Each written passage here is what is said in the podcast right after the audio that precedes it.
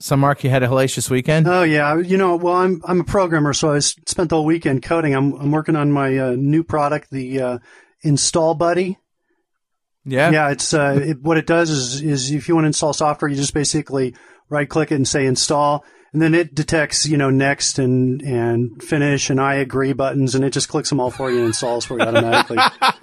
But I was just having a hellacious time with it, so I'm just, not in a very good mood today. Oh, no! It's Mondays!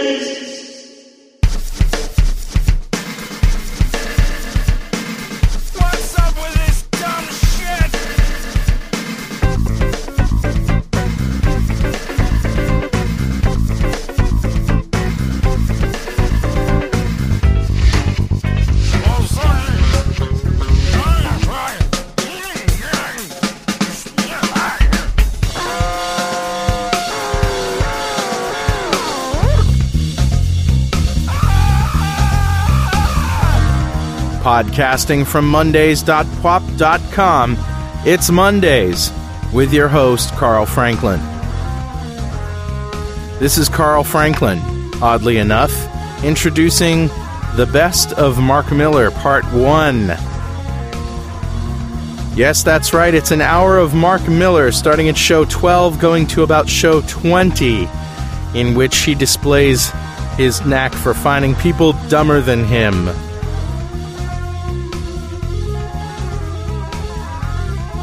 And now, on to the hilarity.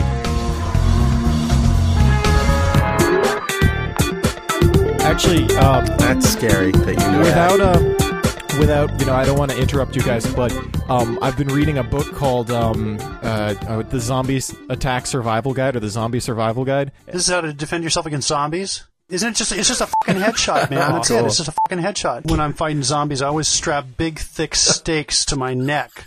So if I do miss with that one swing, they're biting into steak, and I'm still okay. I'm punching their guts out or poking out their eyes. See, I usually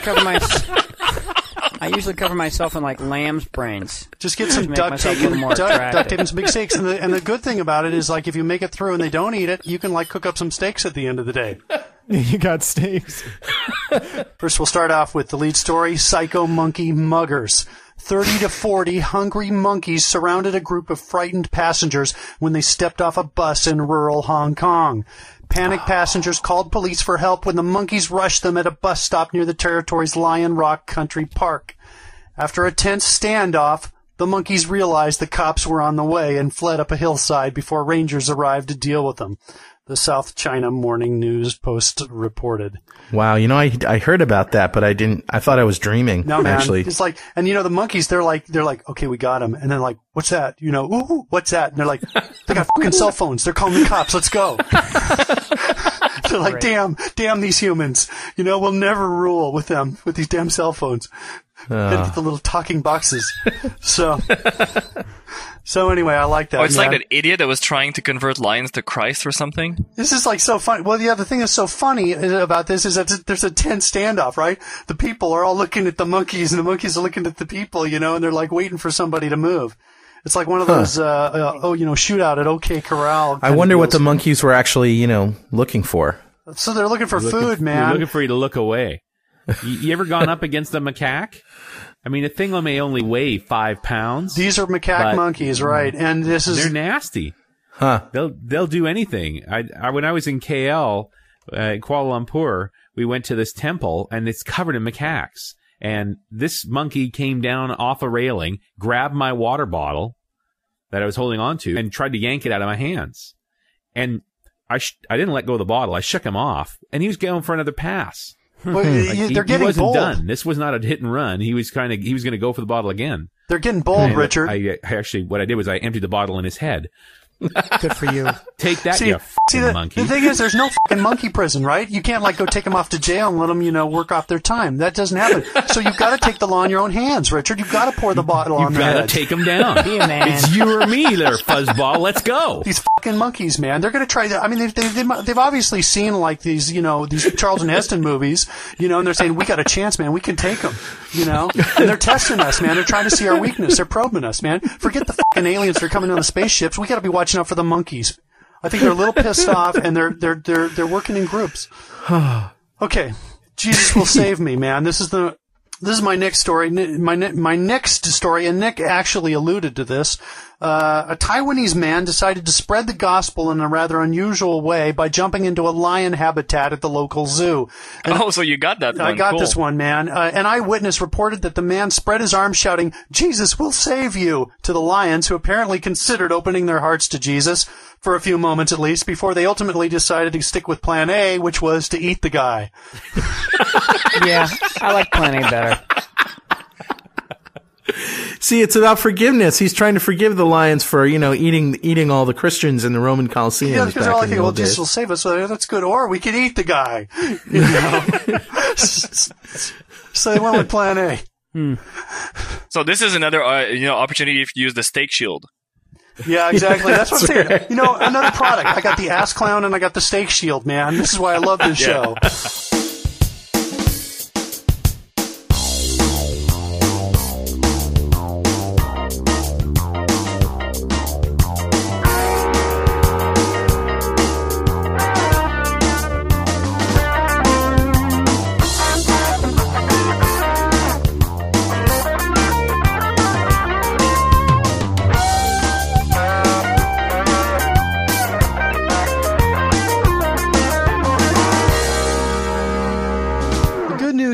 Is that I have finally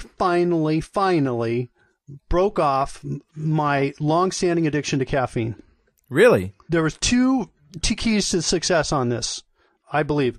One is that I went cold turkey, totally quit.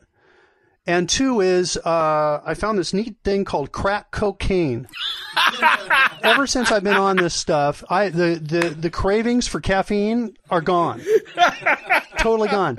Now, if you guys are new to this stuff, you got to find. I think these guys are. They're called like dealers, and they're kind of like roving pharmacists, right? They kind of go door to door, neighborhood pharmacists, and so you just kind of go out and you find a dealer. And if you're addicted to caffeine like I was, these are the two things that helped me get free of that addiction. And now it's time for Amazing Tales of Poo. Also known as number two.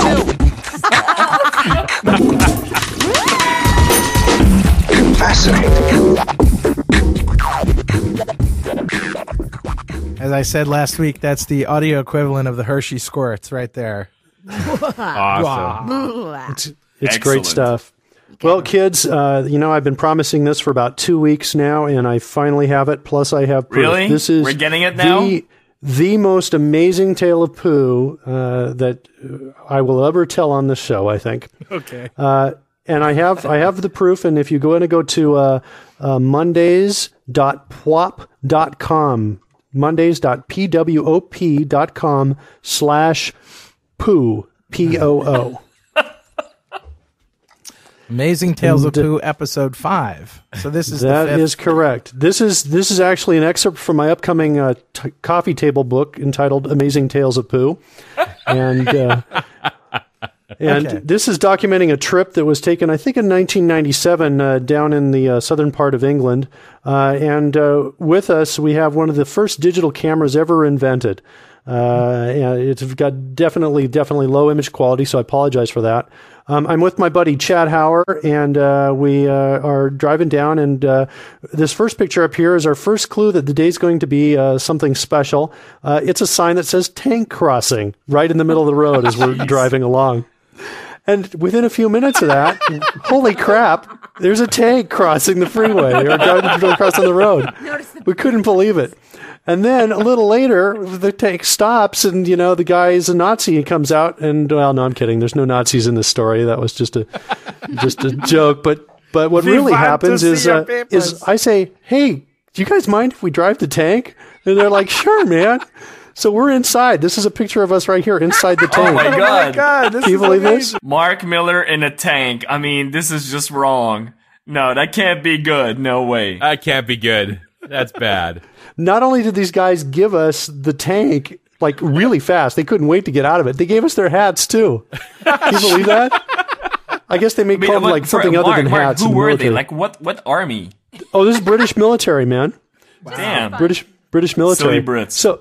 So anyway, I led the authorities on a cross country chase that actually made it onto CNN.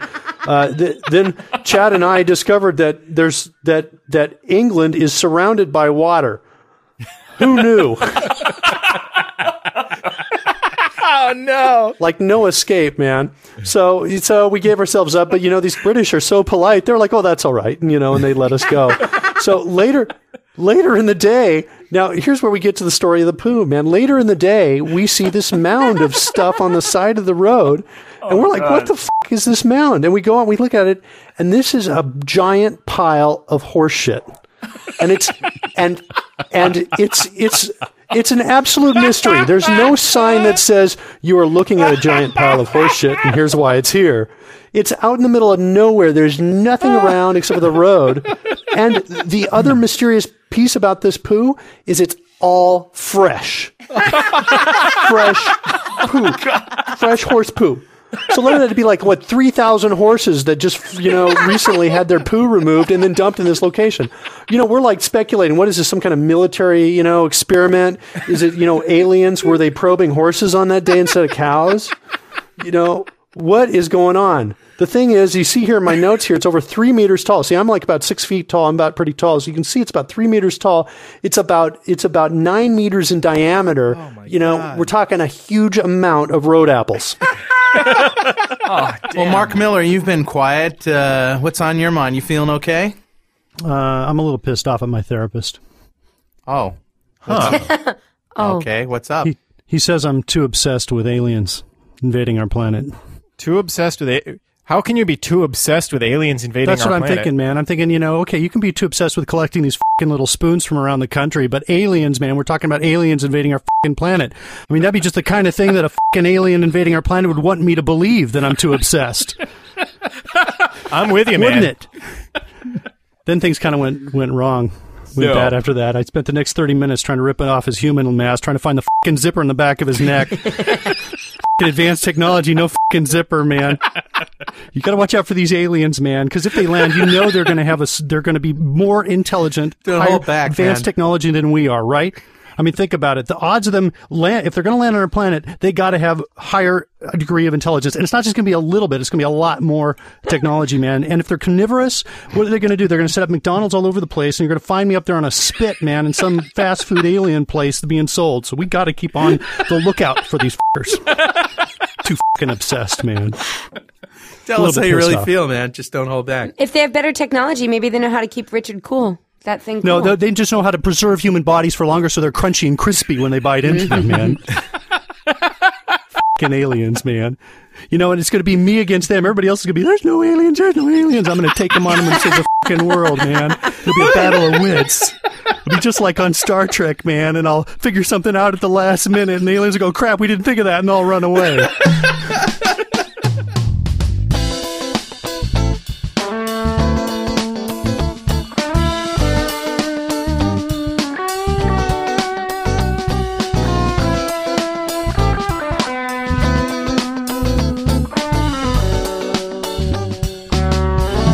Number 1, idiot car thief too dumb for jail. 22-year-old Londoner Mohammed Zaman decided it would be a good idea to steal a car. Having succeeded at the actual stealing part, he next had the brilliant idea of driving the stolen vehicle straight into the parking lot of a London police station to confess. Mohammed's unexpected U-turn stunned grateful officers who were oblivious to the fact that the roadside heist had even occurred. As the conscience-stricken Mohammed was arrested, he explained, someone put me up to it. That's how they speak over there in London. Yeah. Adjourning the case at Southwark Crown Court, Judge Paul Dodson said, "Frankly, you are an idiot, and I hope you realize that."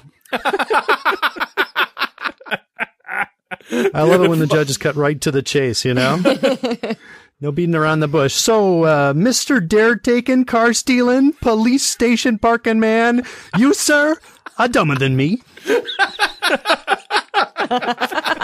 Story number 2, he did it for the dope. Ahmad Habib Sadeh, a man who survived 8 days under the rubble of his home after a devastating earthquake in Iran last month, turns out he didn't survive at all. It turns out he was a big fat liar. Oh, no. According to local officials, the man made the story up just to get free hospital drugs. Fair enough. He's an addict and a liar, said a doctor at a hospital in Zarand, southeastern Iran. When he came into the hospital this morning, he had no signs of dehydration, bruises, or even dust on his clothes. So, Mr. Big Fat Liar Iranian guy, you, sir, are dumber than me. Not very creative, is he? I know. Put a little effort in. Really? Number 3, hot coworkers show horny gorilla their boobies. Oh, ay, ay, ay. Oh, no. Iris Rivera, 39, has decided to sue the Gorilla Foundation in San Mateo County Superior Court, claiming the foundation president repeatedly told her to expose her breasts as a way to bond with the animals. But no, my friends, this is not a simple case of sexual harassment at the workplace, because the president of the Gorilla Foundation is also caretaker for Coco, a world-famous sign language-speaking gorilla. According to the president, it was the gorilla who pressured the woman to expose her breasts. Can you sue a gorilla? I'm just imagining the gorilla in court. They're like, so, Mr. Coco, do you promise to tell the truth, the whole truth, and nothing but the truth? And Coco signs something, and the interpreter says he wants to see your nipples, Mr. Prosecutor. And then Coco flings poo. Everybody's like, okay. Now you realize Coco is female. No, really? Really? No, I didn't realize that. The story's funnier if Coco's male. Did she date Jeff at one point? Ah, story's funnier. And actually, to be honest, the caretaker, the president of this organization, is also female. So go figure on all of this. But it's funnier than male. But anyway, no, it makes it a lesbian gorilla. Yeah, he's got the same haircut as Jeff. I mean, it all makes sense now. Well, listen, guys, as far as I'm concerned, this is just more proof that monkeys are on the precipice of taking over the world. I mean, you'll remember the story we did the last time about the monkeys in the park that were mugging those people, right? I mean, all I have to say is thank God Charlton Heston is president of the NRA. Forget terrorists, man. Monkeys are the real enemy. It's the monkeys.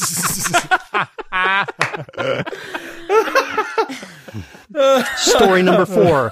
Man learns headaches caused by 12-centimeter knife stuck in head. That could do it.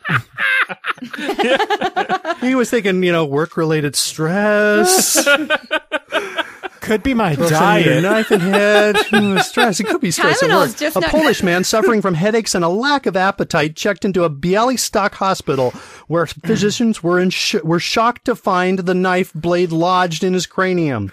The man was reportedly completely unaware that he had a 12-centimeter-long knife blade stuck in his brain. That's why he wasn't hungry. He couldn't find his knife.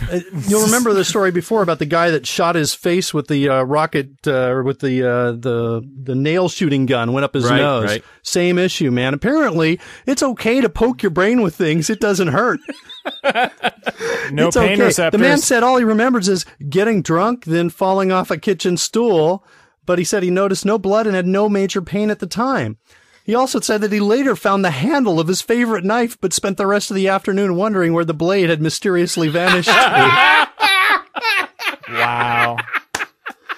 So physician Marek Rogowski says the knife blade entered under the right ear near the sideburn and went to the base of the skull near the roof of the mouth. It stopped on the jawbone.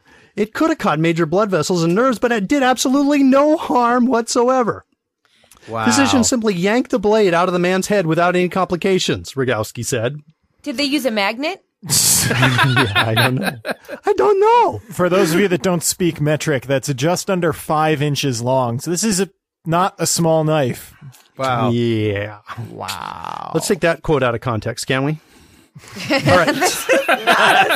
So, that's Mr. Right, Polish Jeff. Knife jabbing blade misplacing hole in your head, man. You, sir, are dumber than me. Number 5. Buddhist monk sees no evil. A Buddhist monk who mistook super glue for eye drops has provided hours of entertainment and fun for all his friends. Oh, man. God. The monk from Mathurus Temple in Muang Angthong District, about 100 kilometers north of Bangkok, told the paper he had gone into the temple's drug cabinet looking for eye drops to soothe an itch. But he mistakenly took a tube of superglue instead. Now, as you can imagine, one thing led to another, and soon hilarity ensued. The monks were in stitches. At the suggestion of another monk, he applied some paint thinner to try to get rid of the glue, which only caused his eyes to burn, he said. Oh, God.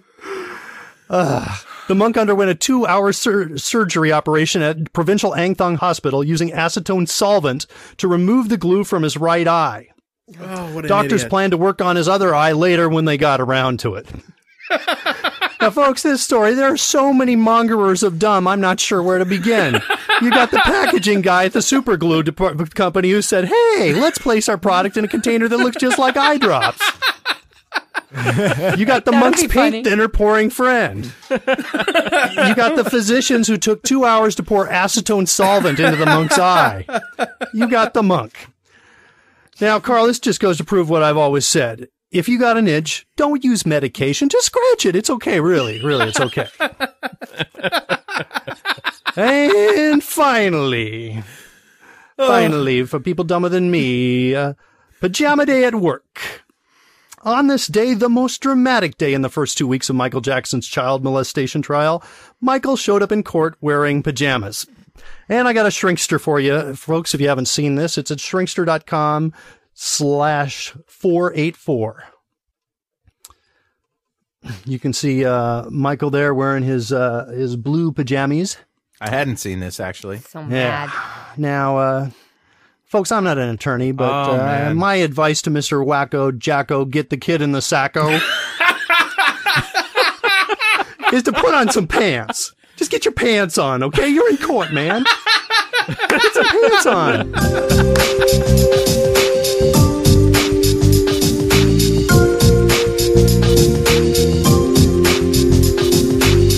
Story number 3. Vibrating girlfriends are turned on all the time. Oh. German post office employees were startled when a large package in their care started to vibrate, police said on Wednesday. Workers were a bit unsettled when it began vibrating and made strange noises, police said. They were worried the package might be a bomb. Police brought the man who sent the package to the scene, where it was discovered that the source of the alarm was an electrical device inside a life-size female sex doll. Oh, nice. The man told police he was returning the doll because it kept turning itself on at the wrong moment. How embarrassing. Now, believe me, I know how embarrassing that can be. It sounds like one of Jeff's girlfriends. It could be. Yeah. So anyway, Mr. Sex Doll returning guy, I have 2 pieces of advice for you. 1, if your vibrating girlfriend keeps turning herself on at the wrong moment, take out the batteries before you stick your girlfriend in the mail. Take them out. Number 2, I really, really hope you cleaned out your blow-up doll before you returned her, because if you didn't, these companies charge a restocking fee of at least 15%, and believe me, you do not want that surprise showing up on your credit card bill. Wow. Did you know that, Mark? Story number 4, raising the bar. Moving right along. A Chinese man has lifted a 75-kilogram barbell for 10 seconds. So what's the big deal about that? I mean, that's what's the deal? Well, Carl, I'm glad you asked. He did it with his penis. Stop! Stop! Zan, 55 years old, attributes his skill to a branch of kung fu. Yeah, right. Somewhere there were a group of monks. Zan says his father taught him the skill to help him get fit after a serious illness when he was 18. Come on. Yeah, I know. The serious illness was penis stretchitis. Good Lord. Yeah. That's Dan insane. Started training by lifting small bricks with his penis, then gradually added weights and extended the duration. I'm just trying to figure out the physics of this. Yeah, that's 165 pounds for those of you who are metrically challenged. No. Kilograms, 75 kilograms, that's 165 pounds? Yeah. Holy crap! 75 kilograms is 165 pounds. I guess I was thinking grams. So I was thinking that's not too bad. It's insane. Oh, my God. 165 pounds. Wow. Now, Mr. Zan, far be it from me to place any judgment on your peony-pumping workout based on the ancient Chinese martial art of Dick Fu. But, dude, I really think you ought to stop. You're 55 years old. That's just gross, man. You could go blind. Mr. Zahn, dicks are made for f***ing, and your brain is clearly sucking. And so you, sir, are dumber than me. Yeah. Yeah. This is actually about my wife. Turns out she's actually dumber than me. No. No, it's true. This happened when we were dating. We were in a hotel at some conference or something like that, and we were in the exercise room. We were running on these treadmills side by side, doing exercise late at night. And she decides that she has this brilliant idea that she's going to pants me. She's going to reach over and, pull down my shorts while I'm running. She thinks it's going to just be hilarious. So I'm running along, and all of a sudden I hear this boom, boom, boom, boom. And I look over, and she's fallen down, and she's being dragged by the conveyor belt, but she's holding on. Oh, no! She's holding on to the bar at the front, so she, like somebody holding on to a car. It's dragging him along. Finally, she realizes, all this pain in my lower thigh here, it's because I'm holding on. So she lets go. And this thing, she's running at like 30 miles per hour. It shoots her. The conveyor belt shoots her out the back. She ends up in a slump out the back. She's got these thin vertical lines, parallel vertical lines down her leg from the from the thing. It's burned these. I've never seen anything like it in my life. Anyway, oh God, I told her that was God punishing her. Yeah, God was on my side. Pantsing. Did you find out she was supposed to be pantsing you while she was getting trashed? Yeah, she explained that to me. I had no idea what was going on. I'm just like, running along, thump. I look and I go, why the f*** is she holding on? She lets go, shoots her out the back. And so, honey, you, sir, are dumber than me. Yeah, this just goes to show you, pantsing is never a good idea. Last time I got pantsed, it was in a room full of girls, and the boxers came down with the pants. It was not fun. Very nice. Yeah. Was that at camp, by any chance? No, it was actually at one of my friend's houses, a guy named Deep, who was doing a movie night, and I think we might have actually been watching Star Wars movies. I don't know. That's when 30 women all decided simultaneously to become lesbians. Lesbians. They were like, oh my God, is that what it is? Oh, okay, we're going to be lesbians. That's it. Oh, Jeff has that effect on women. Yes, I do. All right, and here's my story. Brian Reed, an unemployed British burglar, was a little low on spare change, so he decided to break into a Hazel Grove restaurant late Friday night. Mr. Reed, an expert in stealth thieving techniques, decided to enter the restaurant in a manner that would go unnoticed by passersby. So this genius smashed the restaurant's front plate glass window and stepped through it. Having succeeded at the breaking-in part, Mr. Reed decided to push his luck a bit and help himself to one of the many exotic drinks offered by the local establishment. Here we go. One thing led to another, and soon Mr. Reed was well on his way to Happy Land, consuming almost $200 worth of booze, including 8 bottles of spirits and liqueurs, and completely forgetting that he was there to steal money. Oh, jeez. Ooh. Happy Land soon turned into Blackout Land, as Mr. Reed was discovered slumped over a table Saturday morning by Italian owner Vito Angrisani. Mr. Reed had gotten so sloshed he was still unconscious and unable to walk when police came to take him away. The ironic thing was the door was unlocked. Yeah. You might be right, man. And the cash just laying out with a sign says, "Take me." This is the problem with ADD today. Kids are watching too much MTV. They grow up, they become burglars, they break in, they forget what the f*** they were there for. They have some drinks. Anyway, during his late night lock-in, Mr. Reed even tried to call his buddies to come over to join him using the restaurant's credit card pin machine, which he clearly thought was a phone. Oh, jeez. They found him repeatedly trying to dial in the numbers in the phone. They found a history of his friend's numbers in the credit card pin machine.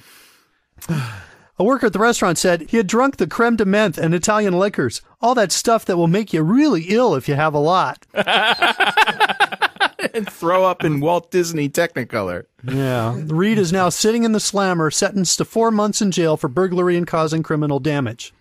So, Mr. Reed, you window-smashing, liquor-guzzling cat burglar, put down that pin machine. It's not a phone. And for God's sakes, man, you're a thief. Try to stay focused. You're there to steal.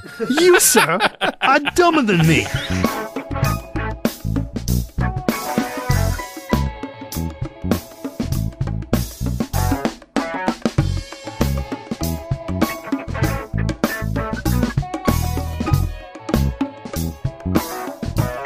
Story number one, man humiliated by dog. According to San Diego police, on March 28th, an unidentified male suspect approached a woman walking her dog, snatched a plastic bag she was holding, and proceeded to run away. After running for almost 2 blocks, the suspect reportedly stopped to check the bag, only to discover it was occupied by a fresh, hot, steaming pile of dog poopy. That's beautiful. Clearly pissed off, the angry man threw the bag onto the ground and then ran back the 2 blocks to the woman. Angry but out of breath and no doubt humiliated, the man demanded her money this time. Meanwhile, the dog, who had just finished his first order of business, reportedly lifted his leg and commenced with a release of a golden shower upon the man's left leg. According to police, the woman told the suspect she had no money. When the suspect realized his left pant leg was in sock were now soaked in the dog's pee, he turned the gun on the woman's dog and ordered it to stop peeing. Now, just between you and me, man, if you're in the middle of pee, somebody points a gun at you and tells you to stop peeing, you're not going to do it. And I think I can speak for the dog. He's not going to do it. Anyway, the dog, however, called the mugger's bluff and continued to pee on his leg. Oh, no. The man then pulled the trigger, but the firearm failed to discharge. The suspect attempted to shoot the animal a second time, but the gun again failed to fire. Police say the man then fled the scene. As well he should. So, Mr. Unidentified Male Suspect, I've got 3 pieces of career advice for you. 1. If you see someone walking a dog carrying a plastic bag with steam escaping from the top, chances are it's probably not cash. 2. Dude, if you want to check the contents of your latest heist, don't run away for 2 blocks before looking. It's just embarrassing when you have to go back to correct your order. And 3, if a dog is peeing on your leg, don't shoot it. Just move your leg out of the fucking way. I appreciate that you're trying to stay focused on the job and all, but trust me, it's good to look around every once in a while. And here's a tip for you. Watch for the back leg lifting in your direction. It's a big clue.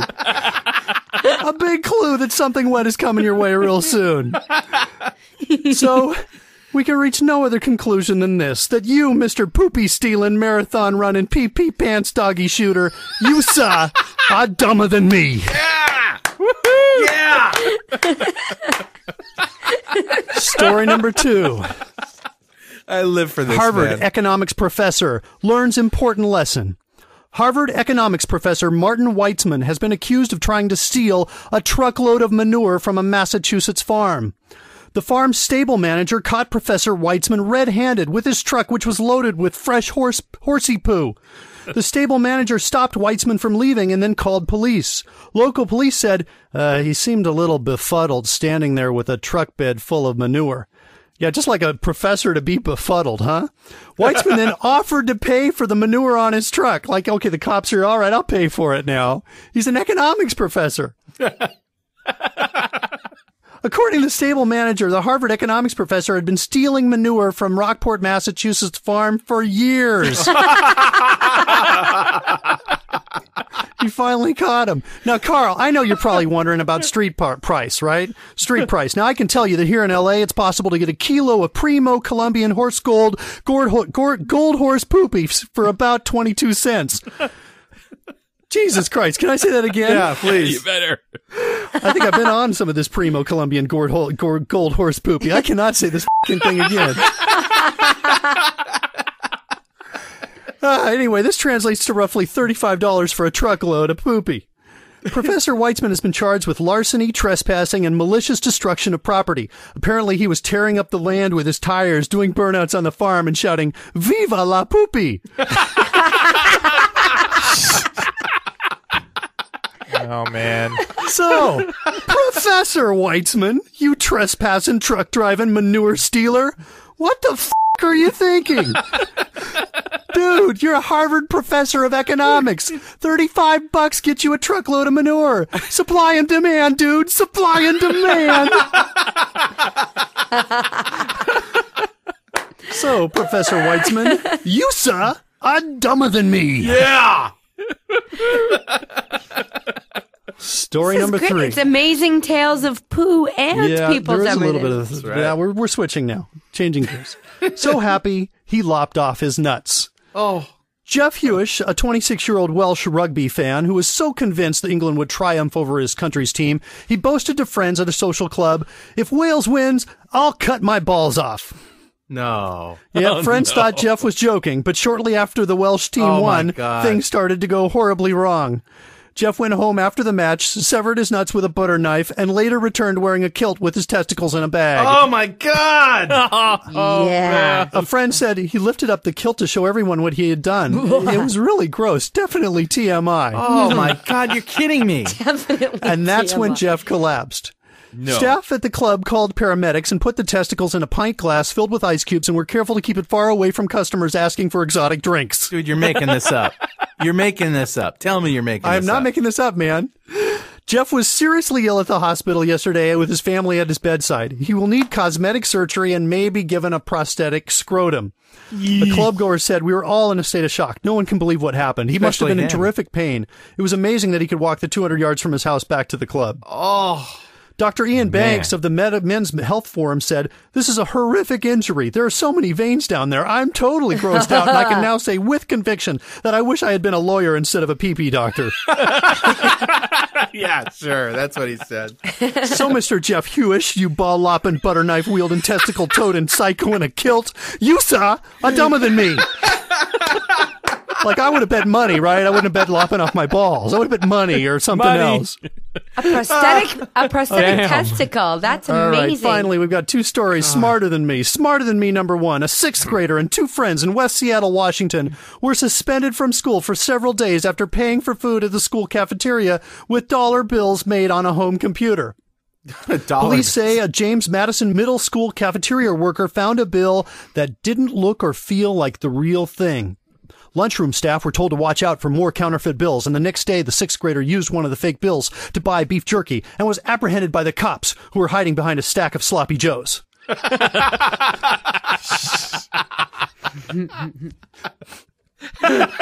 That's where cops are going to hide, right? Because you could take a break and get a sloppy joe. You know, I'd hide behind the donut display. I'd stay away from that special soup of the day, though. Anyway, police said the boy made 20 fake bills on his aunt's computer, took them to school, and shared them with his friends. Baby. Counterfeiting ones. Great idea to start with the small bills. Plus, you get some time off from school without having to fake like you're sick. Brilliant. And using your aunt's computer, well, assuming your aunt is old, nearsighted, and farts a lot like my aunt, pure genius. Pure genius, man.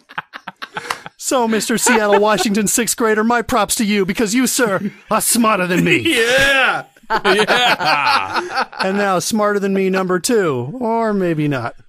David Zerflaw was in trouble, having had a few drinks too many and driving like a beaver on crack. He now found himself in the back of a police car, waiting to take a breathalyzer test. But our hero, Mr. Zerflaw, is no synaptic slouch. No, sir. In a brain-busting moment of mental magnitude, Mr. Zerflaw had an idea that would have made Einstein take a large, meaty dump in his pants. Because, you know, Einstein was prone to do that if a really good idea came along. It's a good poop tie-in. I love you, man. You saying you love me, man? This is not like some prelude to sex, man. I'm just reading my story, okay? As cops were preparing the breathalyzer, the 18-year-old Stettler man reached down into his pants, ripped out a handful of underwear, which he then proceeded to eat in the hopes that it would absorb the alcohol in his system before it hit the breathalyzer. Oh, God. And it worked. Mr. Zerflaw's blood alcohol level measured a 0.08%, just making the limit to have the charges dismissed. Oh, man. So, Mr. David Zerfla, you alcohol-drinking, underpants-eating freak of a man, you, sir, are smarter than me. Yeah! Yeah! But just barely, man, just barely.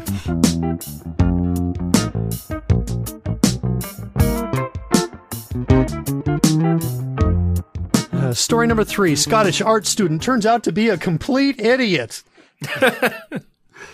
A Scottish art student who randomly vandalized about 50 cars as part of an art project said the owner should be happy that they were involved in his creative process. Mark McGowan, 37, is set to display pictures of himself scratching the paintwork of vehicles in Glasgow and London in an exhibition this week. He said he had keyed 17 cars around the Botanic Gardens in March and 30 vehicles in South London. He said, I picked 2 cars randomly. What I've been looking at are issues of property and linking it with art and performative action. I got the idea when my sister and brother-in-law's cars were keyed. Is it jealousy that causes someone to key a car? Hatred? Revenge? There is a strong creative element in the keying of a car. It's an emotive engagement. His work will be displayed on Wednesday night in a launch party at the Arches, an exhibition venue in Glasgow. It is the latest in a string of bizarre stunts by this postgraduate art college freak. McGowan, who has described himself as the British alternative to David Blaine. Yeah, Carl, like we fucking need an alternative to David Blaine. He's nailed his feet to an art gallery last year in protest. This is in a protest against leaves. The things on trees that fall. Leaves. What the f***? In 2003, McGowan attracted world media attention when he pushed a monkey nut with his nose for 11 kilometers to 10 Downing Street in a protest against student debt. In the same year, he sat for 12 days in a bath filled with baked beans with 2 French fries stuck up his nose and sausages wrapped around his head to defend criticism of the full English breakfast. Yeah, we needed that one, man, because, boy, that full English breakfast, it was under some serious criticism, wasn't it? And he's rolled himself along across London for 7 kilometers singing We Wish You a Merry Christmas to highlight the work of office cleaners.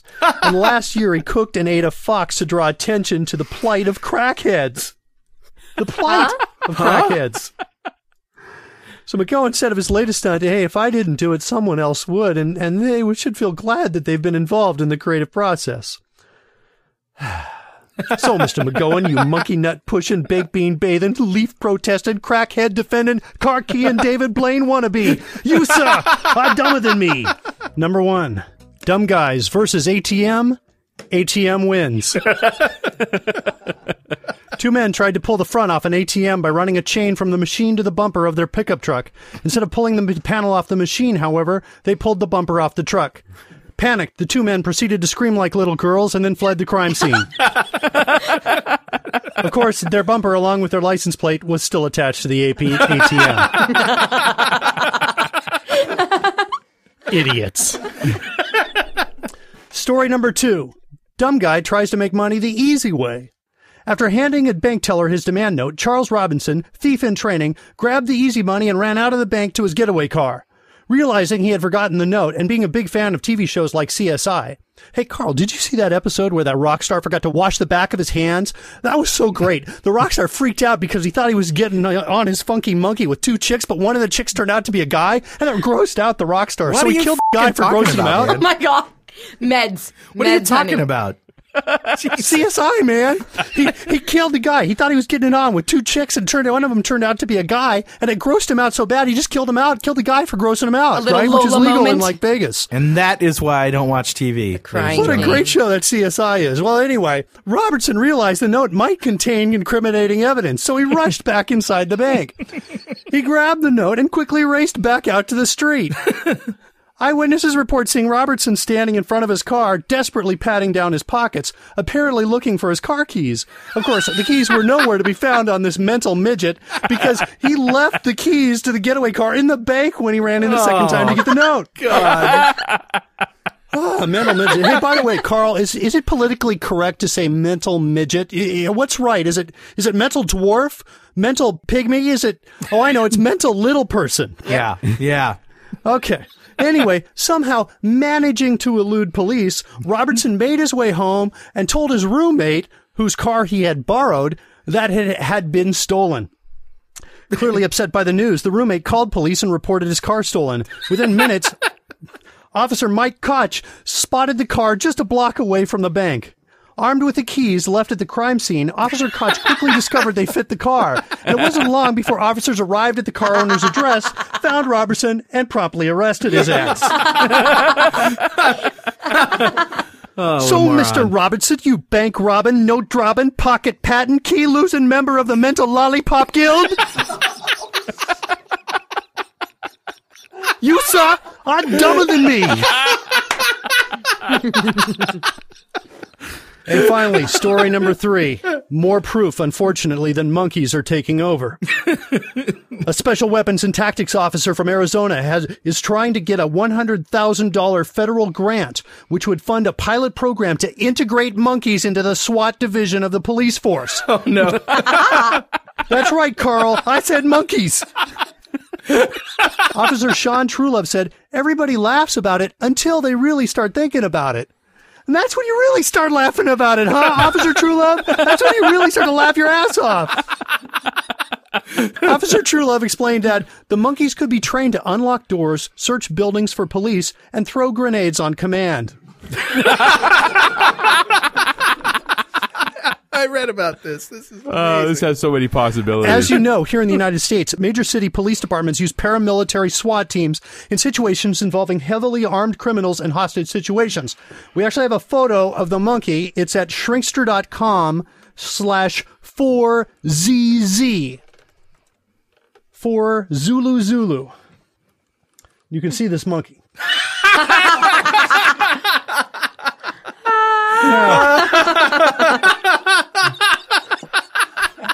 Damn, it's a little premature to give the monkeys a fucking rocket-propelled grenade, okay? A little premature. And look at the guy on the left. He's not exactly happy he's got to share his ride with a monkey. That's beautiful. All right? Now, the Arizona Police Department issued a statement saying, we've always encouraged our department members to seek creative and innovative ways to lay down the smack in our community. Officer Truelove said, the idea came to me in a dream. Yeah, I've had that same dream. Monkeys armed to the teeth taking over the world. Jumping up and down with that stupid fucking grin and crapping in their diapers. But you don't see me trying to hand over my weapons to the enemy, do you? Do you?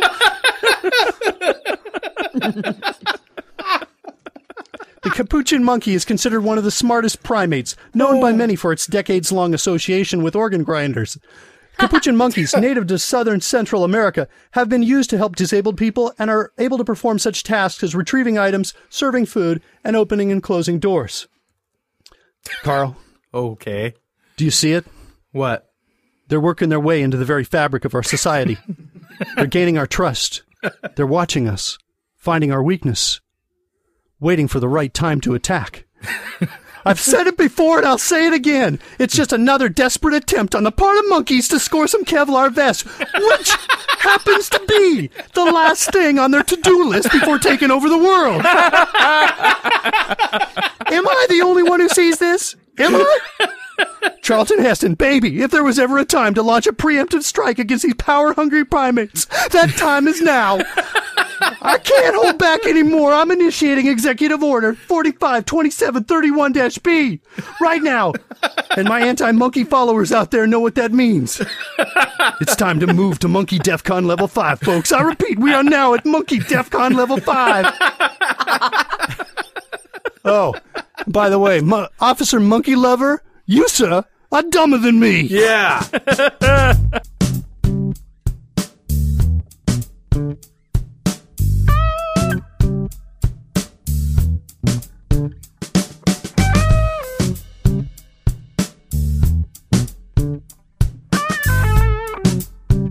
Well, anyway, some other things that have been in the news that I'm really glad that this whole Wendy's thing is over. Aren't you? Because, you know, like the woman got arrested who found the chili, who found the finger in the chili. I didn't know this. You didn't hear about the finger in the chili? Carl, I wouldn't be so sure about this, man. Really? You don't think it's over? Yeah, I don't think it's... I mean, they're saying it's a hoax with the woman because they said they had two eyewitnesses that reportedly independently said that they heard her say that she put the finger in the chili. Oh, really? But I'm not buying it. I've been doing some independent investigation of my own.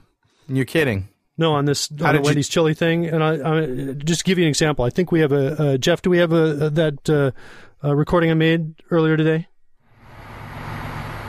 Welcome to Wendy's. Can I take your order? Yeah, I'd like to get a 5-pack of chicken fingers, please. You want chicken strips? No, I want chicken fingers.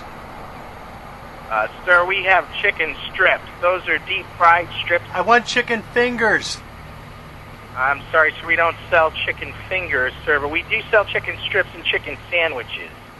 Okay. So what kind of fingers do you have? Excuse me? What kind of fingers can I order? How about a chicken sandwich? I want a 5-pack of chicken fingers. Chicken temptation? Chicken fingers. Chicken club sandwich? Chicken fingers. Spicy chicken fillet? Chicken fingers. Ultimate chicken grill? Chicken fingers. Sir, we don't sell fingers. All right, fine. I just want a bowl of chili then. One bowl of chili. Anything else? How many fingers do I get with that? Now, you may think that that's the end, but no, I've actually done a little bit more investigation online. If you want to go to Shrinkster.com/4VF, 4 is in Victor, F is in Frank, you'll see what I mean. I went to the Wendy's site to figure out what the nutrients were in a small bowl of chili. And if you look at the nutritional worksheet that comes up there, you'll find a very interesting little entry near the right. In each small bowl of chili, there's 17 grams of fingers. Story number 1, dumb guy gets a job. After a fight with his wife in the summer of 2003, Mr. Nabiullah left his wife and 2 young children in the northern state of Uttar Pradesh to look for work. But instead of getting employed, Mr. Nabiullah decided, what the heck, I think I'll get myself castrated and join that happy bunch of dancing eunuchs. Because, as you know, Carl, earning money by singing and dancing is a common form of employment among India's ostracized community of eunuchs. Mm. I was always fond of singing and dancing, but felt suffocated in my body as a man, Nabiullah is quoted as saying. When Nabiullah returned home wearing garish red lipstick late last month, his wife asked, "What's new?" That's when Nabiullah opened his trench coat, revealing to his wife that which once was and is no longer. Oh. That's a bad day. Nabiullah's wife now wants a divorce. You think? Oddly enough. Gosh. You are not the person I married. I can't tell you how many times I get that, Karen. Anyway, his wife said, "I cannot live with this eunuch and subject myself and my children to social ridicule." Ah, that's what it's all about. Now, Carl, apparently in India, freaky dancing, lipstick-wearing eunuchs don't get the same respect and admiration that they get here in the States. So, Mr. Ball-lopping, lipstick-wearing, freaky, singing and dancing eunuch flasher man, you, sir, are dumber than me. Yeah. Woohoo! Story number 2, finger food is all the rage. A man who ordered a pint of chocolate custard in a dessert shop in the U.S. got more than he asked for. A piece of severed finger lost by an employee in an accident. Unlike a recent incident at Wendy's restaurant in California, which investigators now claim was a hoax, there are no doubts that have been raised about the finger served up at Cole's Frozen Custard. Officials from the North Carolina Departments of Agriculture and Labor went to the shop in Wilmington on Monday, and the owner confirmed one of his employees lost part of a finger during an argument with an electronic food processor. Oh. It was not immediately clear how the severed finger got into the custard. Mr. Stowers told authorities, "I thought it was candy because they put candy in your ice cream to make it a treat. So I said, okay, well, I'll just put it in my mouth and get the ice cream off of it and see what it is. I pushed it around a bit with my tongue. It didn't taste very sweet. I bit into it, but it didn't taste like any candy I've had before." Oh, God, I'm sick. This is clearly, Mark, a case of copycat finger chopping. Storer said he spat the object out, but still couldn't identify it. So he went to his kitchen, rinsed it off with water, and, quote, just started screaming, unquote. Oh, I love this guy. So, Mr. Stowers, you finger-tasting, tongue-licking, ice cream-eating. I'm sorry, man. I gotta try this one more time. So, Mr. Stowers, you finger-tasting, tongue-licking, ice cream-eating, Hannibal Lecter custard sucker. You, sir, are dumber than me. Story number 3. Oh, God. Dumb guy gets a companion. A man, armed with a knife, has stolen a life-size inflatable doll from a Moscow sex shop. The man in his 40s burst into the shop and threatened the clerk before making off with the doll and some sexy lingerie. The owner of the shop, located opposite Gorky Park, estimated the value of the stolen goods is at $387. You know, the Russian economy can't be that bad. $387 for a blow-up doll and some lingerie, man. Yeah. A composite sketch was distributed to police, and a search for the suspect is underway. Now, we actually have that composite sketch at Shrinkster.com. Go out to Shrinkster.com/54C, 54 Charlie. You can see that composite sketch. It was drawn up by police. After creating a composite sketch of the doll, police decided it might be beneficial, while they had the police artist on hand, to also create a composite sketch of the criminal. And we have that at Shrinkster.com/54D. Oh, God. Great. Shrinkster.com/54D. This is what the guy looked like. I will get you, sucker. Sketch. If any of you know this guy, you've seen him, please alert authorities. He's got that really sort of deviant look in his eyes, you know. Oh, yeah, I think there's something about this rings a bell. I've seen this guy before. So, Mr. Knife-wielding, lingerie-lifting, love doll-stealing, horny guy, you, sir, are dumber than me.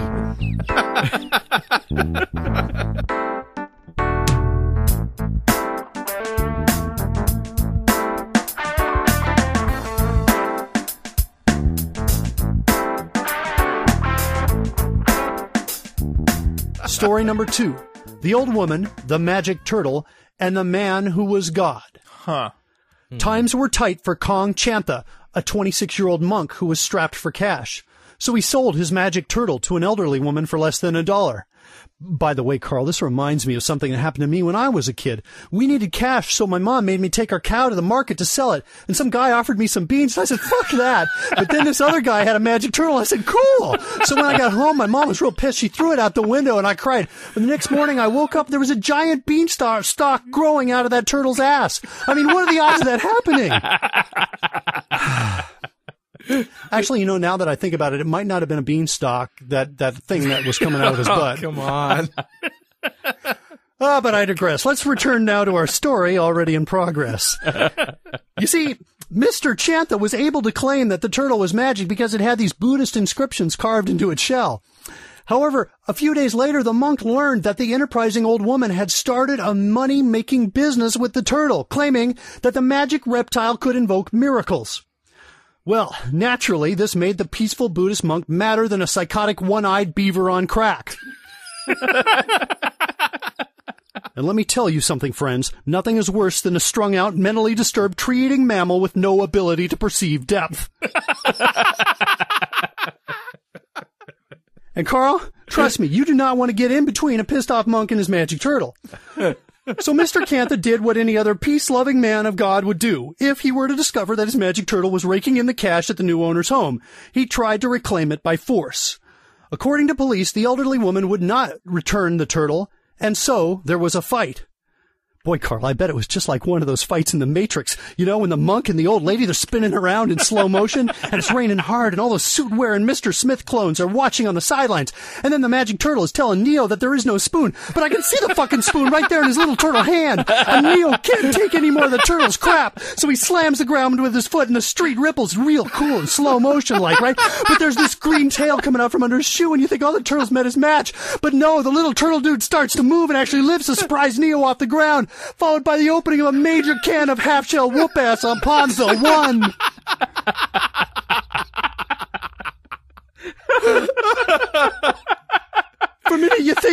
movie might actually turn out to be good, but then it sucks at the end. Oh, I hated that. I hated that. Oh. Oh.